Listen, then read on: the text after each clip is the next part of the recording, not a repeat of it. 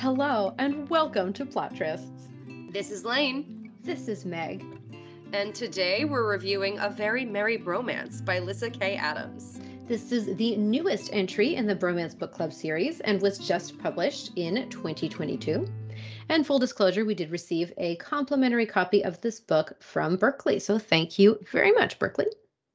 We're deviating from our Christmas novellas a little bit because this is a full length Christmas novel. It's a Christmas novel, but I really liked it. One of the things I'm going to need to talk about is, as usual for the Bromance Book Club, excerpts from the book they're reading are interspersed Yes. throughout the text.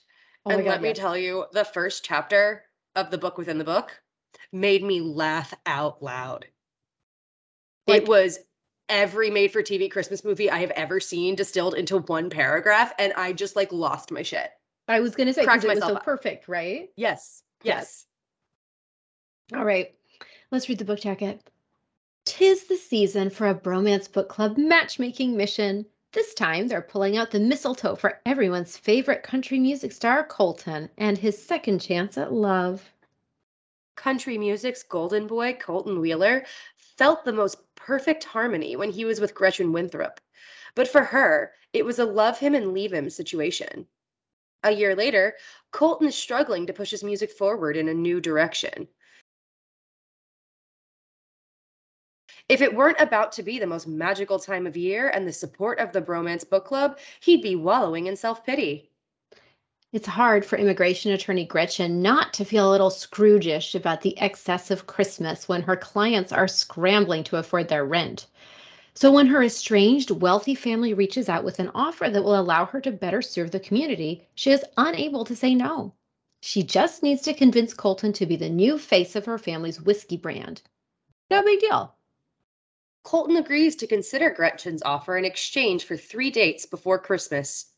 With the help of the Bromance Book Club, Colton throws himself into the task of proving to her there's a spark between them. But Gretchen and Colton will both need to overcome the ghosts of Christmas past to build a future together. I'm going to be honest, there were several points during this book jacket that I almost laughed out loud because of like how much she's embracing this Christmas shit.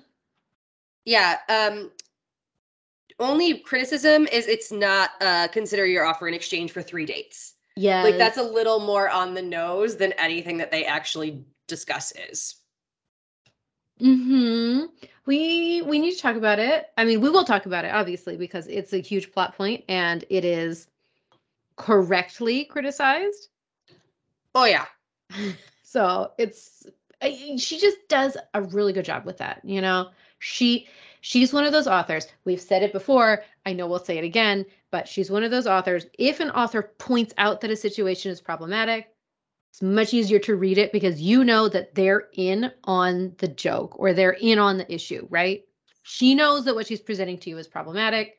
She knows that she's going to get you there somehow.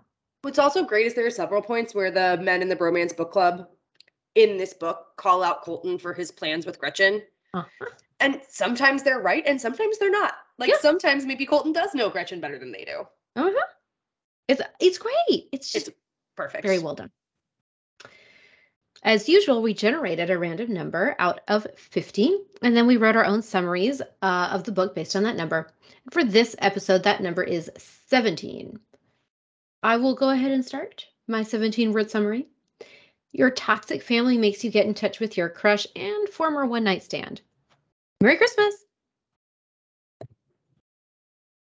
Yes. I don't know. I was not feeling inspired. Sorry. No, I, I think it's interesting because I don't think Gretchen would have called him her crush. Even though he is, though. She, he's she's definitely his. Yeah. Oh, I for sure. their dynamic from her standpoint is like one night stand in person she's avoiding. she's avoiding him because she knows it could be serious. She's also avoiding him because she doesn't want him to talk to her about it. Right. For her, it's like it's less crush and more anxiety. Yeah. For him, I it's mean, more I, explicitly it's a crush. But what's your 17 word summary lane? Woman self flagellates as penance for being born rich, including refusing to date someone in her friend group. Mm-hmm. Exactly. Thank you. It's true. All right, tropes. This is the classic sunshine grump at Christmas time trope, which is the I hate Christmas and the but Christmas is the best season and I'll get you in the Christmas spirit. Yes. Uh, and then to lay it on with a romance trope t- uh, to go along with it, it's the one night stand that rocked your world and you want to be more. hmm I really like that trope actually. And I love it when they put it with a holiday thing. I don't know why that it always works with a holiday, right?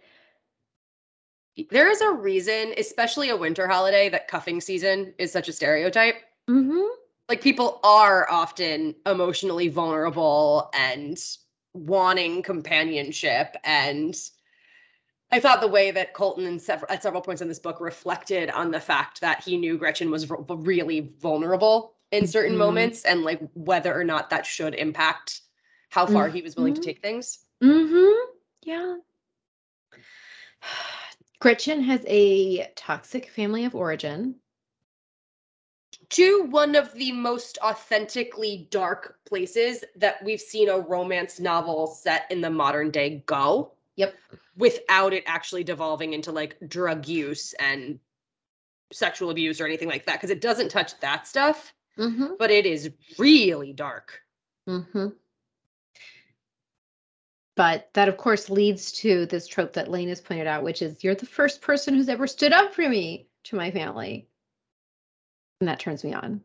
that second part's really important like It's and really it's important. always it's this is one of those tropes that i don't know if it- it does go both ways gender wise like sometimes it's the woman screaming at the dad and sometimes it's the boyfriend standing up to the dad usually um but Usually the dad, yeah. usually but i think with the con when it's the guy who stands up no i guess it's it's even regardless of the gender it's the same where the person who's been shit on by their family their whole lives the other person who did the standing up for is like oh god how are they going to react? Did i just overstep? Like did i just do something without their consent and then invariably they're like they just got really quiet are they mad at me for speaking up and then you get in the other person's their head and they're like i'm really quiet because if i say anything i'm gonna like try to have sex with you in front of my parents Yeah, exactly. That's exactly it. it always plays out the same way and it is perfect it is one of my favorite tropes it should never change That's a good one. There is there is the bargain, right? Like the kiss bargain or the date bargain. It's it's there as a trope. It's not the major trope of this book. it's also less transactional than that typically is I mean, like- it's less transactional than typically, but Yes, it's yes, yes, I'm not more. it's Tra- it is transactional. yes but it's not the here's a list and we must fulfill everything on it Yeah. Um, and then I don't know, Christmas. We'll talk about it later, but I think she did this really interesting thing where she always references a romance novel, so a fake romance novel that's like the manual for how he should approach this relationship. But she also really engaged. She did the the Christmas trope where she engaged with a Christmas Carol, as is referenced on the back cover about their their overcoming the ghost of Christmas past, right? Mhm. um she engaged with that i thought in a really interesting way and that's what we'll talk about more but fyi a christmas Yeah. carol I also think the trope it sort of got close to class difference, mm, but in a really interesting way. So he was raised really poor, right and that definitely shaped him. She was raised obscenely wealthy, and that clearly shaped her. And now he's living an extremely lavish lifestyle, and she's living an extremely austere one. And by beca- by being the black sheep of the family and then consciously tu- turning her back on what the family represented, she's very much chosen privacy too. Mm.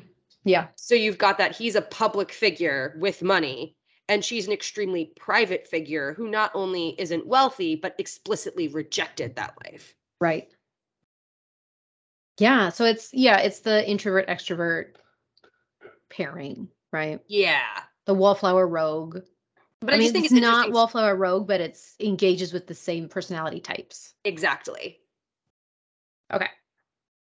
All right. Let's talk about this book because there there's a lot that is going on in this book and in general i think leslie k. Adams really succeeds with it. I was very impressed with this book. I'll just say that. Okay. um i really i really liked the christmas romance book tie-in. I think it felt authentic and it was really funny I genuinely think that was my favorite part of the book. it was really good Just the number of made for TV Christmas movies I have seen in my life and like Harlequin grocery store romance novels that aren't even that explicit I have read just because they're Christmas themed in my life. Mhm.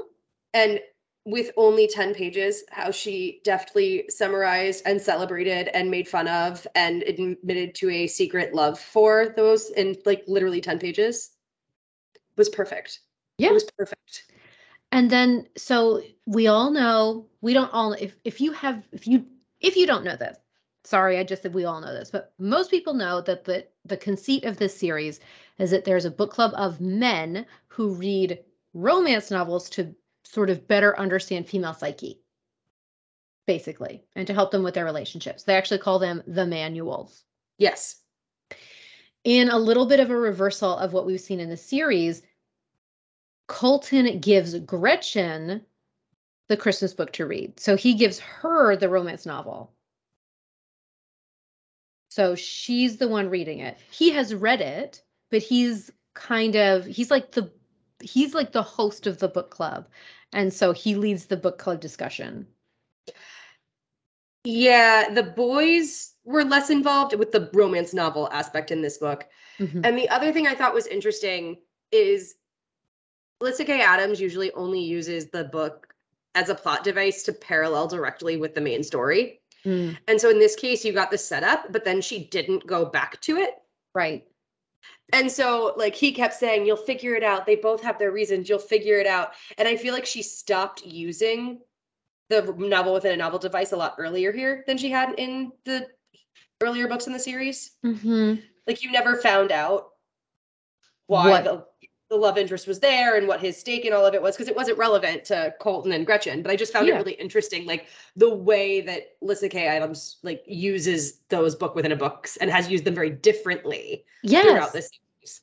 I mean, I think that's one of the things that's that's the most successful about this series is that she's not letting this conceit get stale because she Yes. uses it in a different way for each book.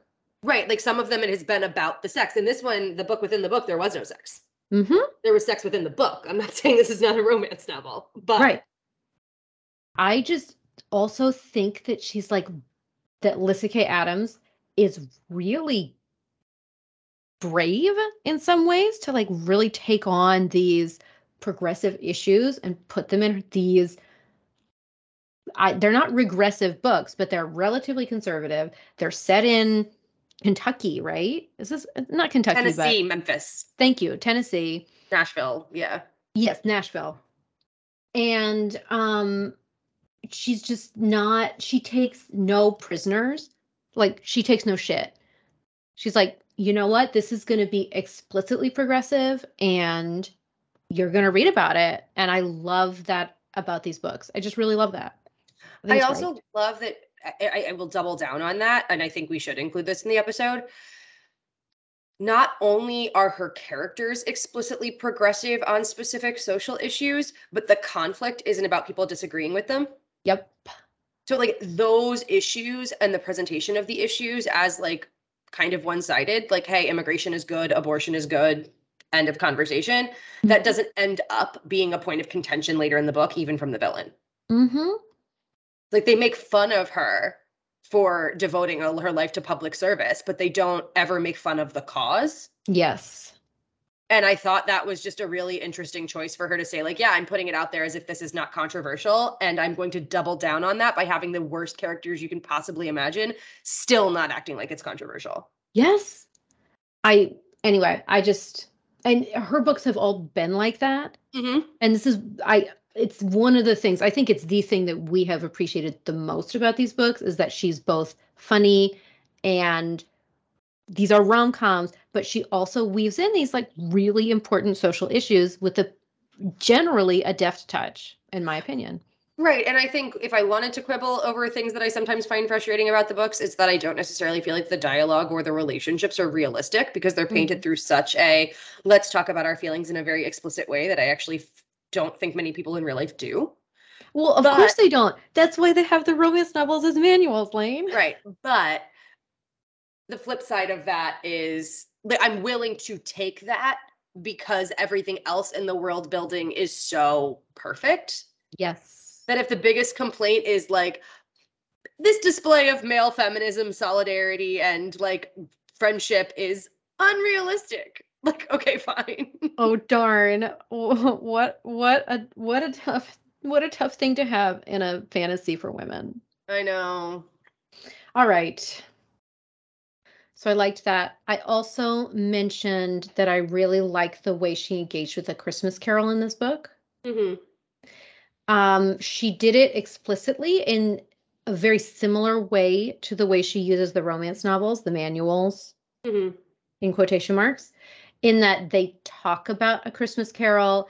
They each, it's almost like a book club situation. Again, they each talk about their own interpretation of a Christmas carol, and then they actually talk about which character they see themselves as in a Mhm. Christmas carol, which gives both you as a reader and then they as people getting to know each other a little glimpse into their psyches or at least their ego, I guess, how they conceptualize it themselves. I thought it was really well done again. Hmm So I liked it. And I did like the bros. I like the bros. I know you find them a little inauthentic, but I do. And I think here it's getting a little late in the series for me, it is is. the best way to put it. Like, They are this is a late series book and it does feel like it because they all appear. And then they all sort of get just enough dialogue for them to be the like caricature of themselves. Mm, But at this point, their relationships are established. So there's very little drama between the men. And it's more just like, look at this found family being cute together. And there's just so many of them. There are a lot of them and a lot of them have like multiple kids. Yeah. And I know this is, I contain multitudes, but my least favorite thing about Christmas novels in general is all the fucking children. Right. I understand that everyone's like, but isn't it great to see Christmas through a child's eyes? And it's like, no. I want to see it through my eyes. I want to put booze in everything. what what put booze in it? yeah, like it, so it was just where the guys showed up. It was like with their whole families, and I was like, okay. And I like skimmed a lot in those parts. Aw. I liked seeing Vlad again. Because they don't have kids yet either, so I was into it. Again, he was just really one note. I mean, yeah, but that's it's a it's a teddy bear note. I like yeah, it. but it's it's it's late series. The all the it- other men in the book club, it's a late book in a series. That's It is- I don't hate it. Like I recognize it, and this book series is long at this point. Yeah. Well, and I mean, I am wondering at this point if she's gonna if she, I'm assuming she's continuing it because this probably they probably would have said the final book in the Bromance Book Club series, you know. But I don't know who's gonna be the next bro. I could take guesses, but that's all they'd be. Like I, there's Right. not like an obvious one coming out of this book. Exactly, and I do feel like all all the others were obvious. Yeah. So I don't know. Uh, and then we talked about this a little bit. So you talked about their sort of their upbringing and then current socioeconomic status is sort of the reverse, like the mirror image of each other. And I thought that worked really well. So they were sort of foils for each other. And that was the same with her career. So her whole career is a passion project, right? She's not doing it to make money. She's you it, it appears to be that she's using donations and then like her trust fund to fund it. Like she's not making any money from her clients. Uh, because she's the kind of immigration lawyer who is working only for the underprivileged, basically Right. and her career is like a big fuck you to her family basically and but it's also a passion project like she feels very passionately about it and feels that it's she's doing something good for the world Mhm. like she's contributing to the world he on the other hand it started out as something passionate for him when he was poor right? Or like he needed to make it and his his motivation was to take care of his family. He wanted to take care of his family right? Now that he has made it he's feeling this pressure to stay on top so that he can continue to provide for them. But he's kind of lost his muse. So i thought that the career foil was really interesting too. So i thought again thought she did a really good job with those character aspects Absolutely. And I think with both of their careers, um, they're both in industries that can be very stereotyped, I think, Mm. in media. And she did a good job of fleshing out what I think are the realities of those industries. And I don't mean like it got really deep, but Colton at several times talks about like how his entire existence and tours and being able to produce music involves a team of like a hundred people mm-hmm that like yes he's a celebrity but he is also like the head of a business the job a job creator well but but he runs the show I like he makes a lot of boring business decisions every day Yes. too yes and yes. she talks about you know just how much of her time spent working for the underprivileged is going to court just to beg for a stay mm-hmm. and doing paperwork and Mm-hmm. researching minute changes in immigration law that maybe aren't published in major media and you've got to read deep into the federal register to find them Mm-hmm. Yeah. and i just thought like it, no- it wasn't like deliberately to see make these jobs seem less glamorous. It was just it was nice for a series that hasn't had very many characters with what you would call a real job. Yeah. It was a nice acknowledgement of no one's job is as glamorous as the architect in the made for tv romance yeah likes right. to be we didn't love everything about this book no I, I have to say I didn't love so she has told him very clearly that she's not into Christmas. She doesn't like Christmas, she doesn't do Christmas, she's not into it. And he just keeps pushing the fucking Christmas shit. And I can tell you that I would have been so annoyed if I were Gretchen. I think beyond just the Christmas shit, though, I've talked before on this podcast that I sometimes really love the especially male partner who knows the woman better than she knows herself in terms of what she needs so she can finally be vulnerable and weak, even though she's desperately trying not to be. Mm-hmm. This book took that whole concept too far, even for me. Like, I'm a sucker for it beyond the point that it's socially acceptable. And there were mm-hmm. multiple things, usually the Christmas stuff, but sometimes even just with her opening up about her past, that he pushed and pushed.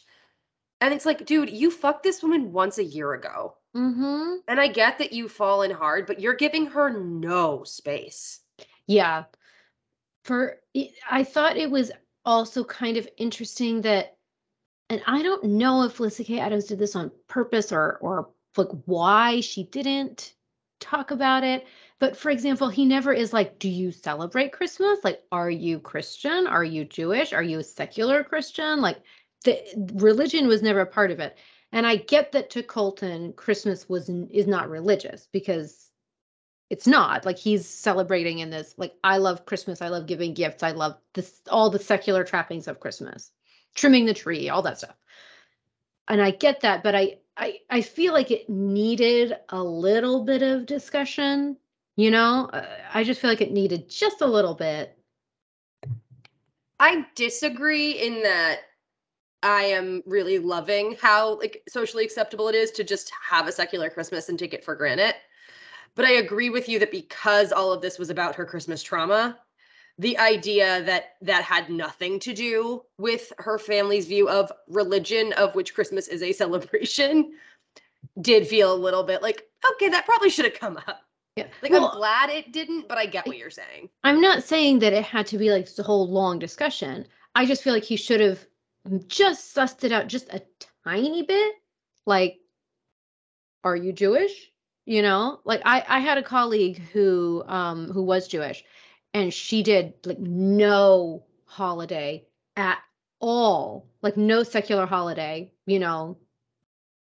Even if it was not linked to a religious holiday right she she did not celebrate it and she if you had tried to push it on her she would not have appreciated it that's and that's kind of what i'm thinking too you know like he didn't have to say like blah blah blah but maybe he could have been like Do you Yeah. have a philosophical or a, an objection to Christmas? Do you you know what I mean? I do, and I like I agree with you, but I also am trying to think how that would have played out. Mm-hmm. And I think if either Gretchen or Colton had been forced to articulate their faith, especially if one of them had a I don't believe in God, I think that would have alienated a lot more people than even her unapologetically talking about our immigration system as archaic and cruel. Yeah. I I feel like it could have been I actually feel like it could have been very easily addressed if he had just said something like do you have an objection like a philosophical objection to Christians and she's like nah, I just didn't love how we celebrated it growing up. It's all she had to say and it would have been enough. Yeah. I just I think it would have been a tightrope. Yeah. I mean, you're not wrong. But I felt like it was missing. I'll just say that when I was reading. That's fair. Be- because he was pushing the Christmas shit, you know. Uh, It's and it, it, it's not it's obviously not sexual consent, but it was pushing the borders of some kind of consent for me. He ignored a lot of her boundaries. That's Yes, exactly. definitely for sure. Okay. Um, uh, so that was the that was like the main thing that I was like, "Mm, I don't love it. okay, so my main thing that I didn't love, and I, I don't remember if I've talked about this specific thing in these books. Lizzie K. Adams leaves nothing to the imagination. Whether it's like joking about Vlad's bodily functions or even just like the way people talk about their routine in the morning, I understand some level of, and then I got my coffee or whatever adds color to a scene. But like every fucking time that one of them had to go into the bathroom, she'd have to make it clear that they were answering the call of nature. And that phrase was used twice by both of them. And I'm like, look, you can just be like, went into the bathroom to perform nightly absolutions. Like, I don't need to know that you like washed your teeth, brushed your teeth, like w- washed your face, brushed your teeth, and then went to the bathroom. Like, that is implied by you are in the bathroom. I don't need you to write a paragraph about what it's like to go to the bathroom Oh, I it don't. actually kind of upset me. I was like, I just there is a realism that she seems to embrace wholeheartedly that I would actually prefer not be present. yeah. Whereas it's that one is perfectly fine for me. So I I was just like, I don't ever want to read that phrase in a romance novel ever again. All As right. far as I'm concerned, people in romance novels don't use the bathroom, and I'm okay with. I'll keep that in mind. We're moving, I think, into content warnings anyway. So let's go ahead and get there. I think I think for me, I don't know. Do you want to do you want to kick this off? I I don't know how I want to talk about this. Alrighty, so we've talked in the past about how Meg is really aware of physical violence being used as a trope in romance novels or a device to show how, like, even the most civilized of men can resort to violence to protect their girl. Yeah. And in this book, Evan finally does stoop to that level with the big bad in the book. And it actually has consequences Yes. that are way bigger than just like interpersonal dynamics. Yeah, and this was really hard for me to deal with because like maybe he should have faced those consequences, you know? Like he stepped over the line and for a lot of people who read this they'd be like, "Wow, that's so romantic." I was like, uh, first of all, I just didn't love it anyway, right? Cuz I as you said, this is something that I just don't love. Because why is that anyway, whatever. I don't have to get into why. But then someone actually faces the natural consequences of this action and it turns into like this thing it, this is the main conflict of the book.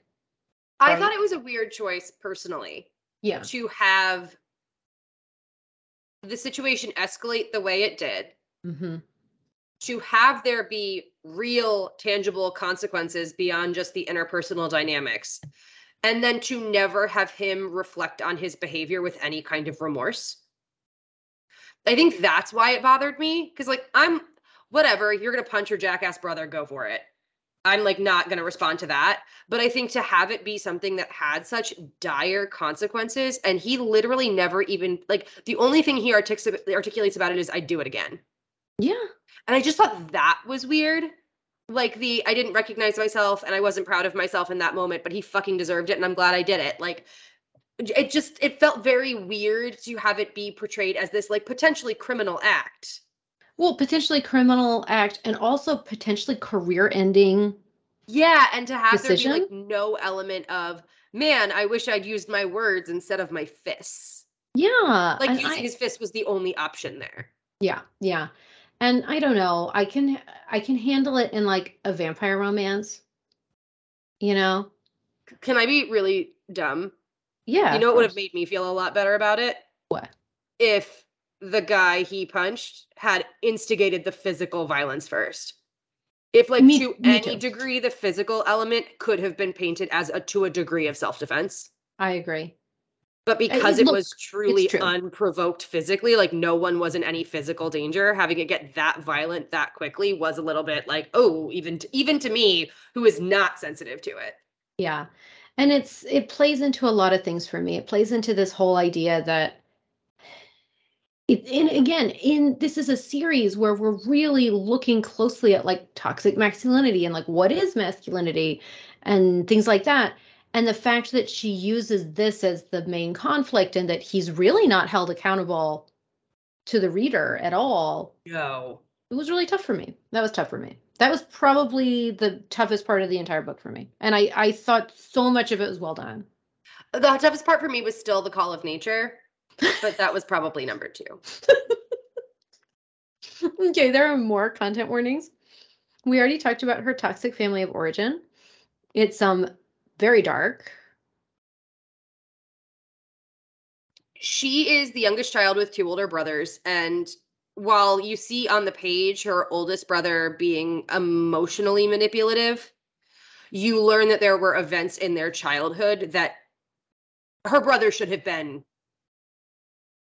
if not institutionalized, then at least in treatment for. Mm-hmm. like things he did to her and it was i want to be very clear it is not sexual abuse or incest No. um but he he physically harmed her and emotionally continuously abused her in a way that all of the adults were if not complicit in then complicit in choosing not to see Yes. and it was extremely upsetting to read Yeah. It was it was very difficult. It's very triggering.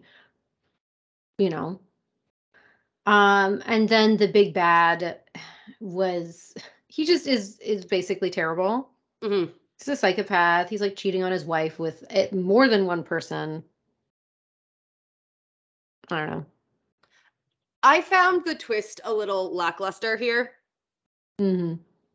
just she's got one really good relative who sort of implies he's got the goods all book and the way it finally manifests i was a little bit like that's it That's it. Yeah, I know. I agree. Okay. Mm. Uh, sexiness. I think Lyssa Kay Adams is better about writing build up than sex Yeah, I don't disagree. and that was reflected for me here Yeah. And th- that also, I think, I think I've read enough of Melissa K. Adams's books at this point to understand that she, her explicit, her sex sex level, explicitness level, her flame level is like there's going to be one explicit sex scene that is on the page, and then after that they're gonna have sex, and you're gonna know that it's good, but that's it. You're not gonna know where where their hands are, as Lane says. yes So, but it was, I mean, it was sexy. I didn't hate the sex. Like the sex scene is sexy, but it, there is one sex scene and it never comes after the conflict is resolved. also i'm going to try to say this without spoiling it and if i fail i'll put it at the end they make the determination apparently or she does that there's a long list of reasons that they shouldn't be together. And like her first one way back in the day is basically like oh no i don't want to fuck someone in my friend group. But then it becomes a well if you take this whiskey deal and we date that's a conflict of interest. And i don't really understand why. Right. I know. I, she doesn't work for the company Well, I mean, she she will. That's the whole point, right? she'll she'll be on like the board of the charity which will Yes. not be working for the company like it Right. won't be she they- won't. they- there's no hierarchical like sh- he won't be reporting to her. She's not going to be directing his work.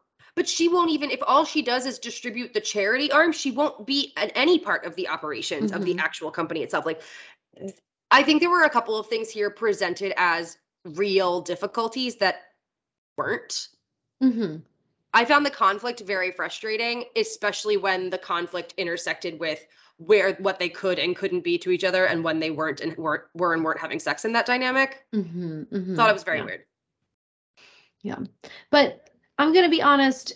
I, to me, it was a successful novel. I did really, I really liked it, despite some quibbles. Um, and I thought it was a good Christmas novel too. But I'm not the one who gives the candy cane ratings, so I'm gonna turn that over to you, Lane. uh this is going to be a high one I think I'm Mhm. gonna give it a four. I was debating between a four and a four and a half out of five. Mhm. Um, obviously, the he loves Christmas, she hates Christmas trope. Their first date is to like a Christmas on the water that Mhm. is super festive. Somebody dresses up as Santa. He's singing Christmas songs. You know, her. She grew up with like the commercial Christmas to end all commercial Christmases. Their second date is decorating a Christmas tree. Like, this really leaned in.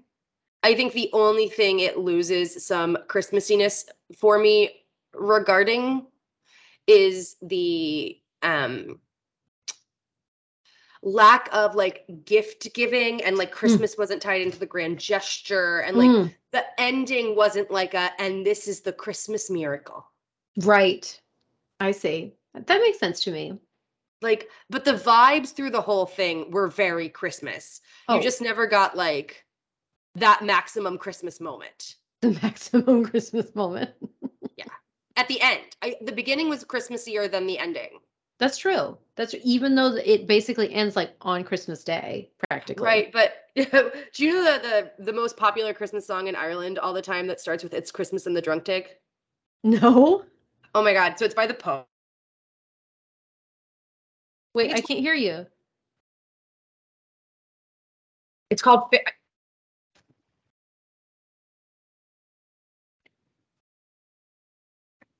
I think that's it's called the Fairy Tale of New York. Okay. Hmm. It's not even really a Christmas song, and apparently there was some like situation in Ireland years and years ago where like they kind of made it the number one Christmas song as a national joke. Okay. but then it's been the number one Christmas song every year in Ireland since. And so like it literally starts with it was Christmas Eve in the drunk tank. Okay. And then at one point the lyric is uh Merry Christmas you ass, I hope it's our last. Jeez. Yeah. So it was it's like really dark. It's about a couple who hates each other after moving from Ireland to New York City and Oh, like God. failing as immigrants.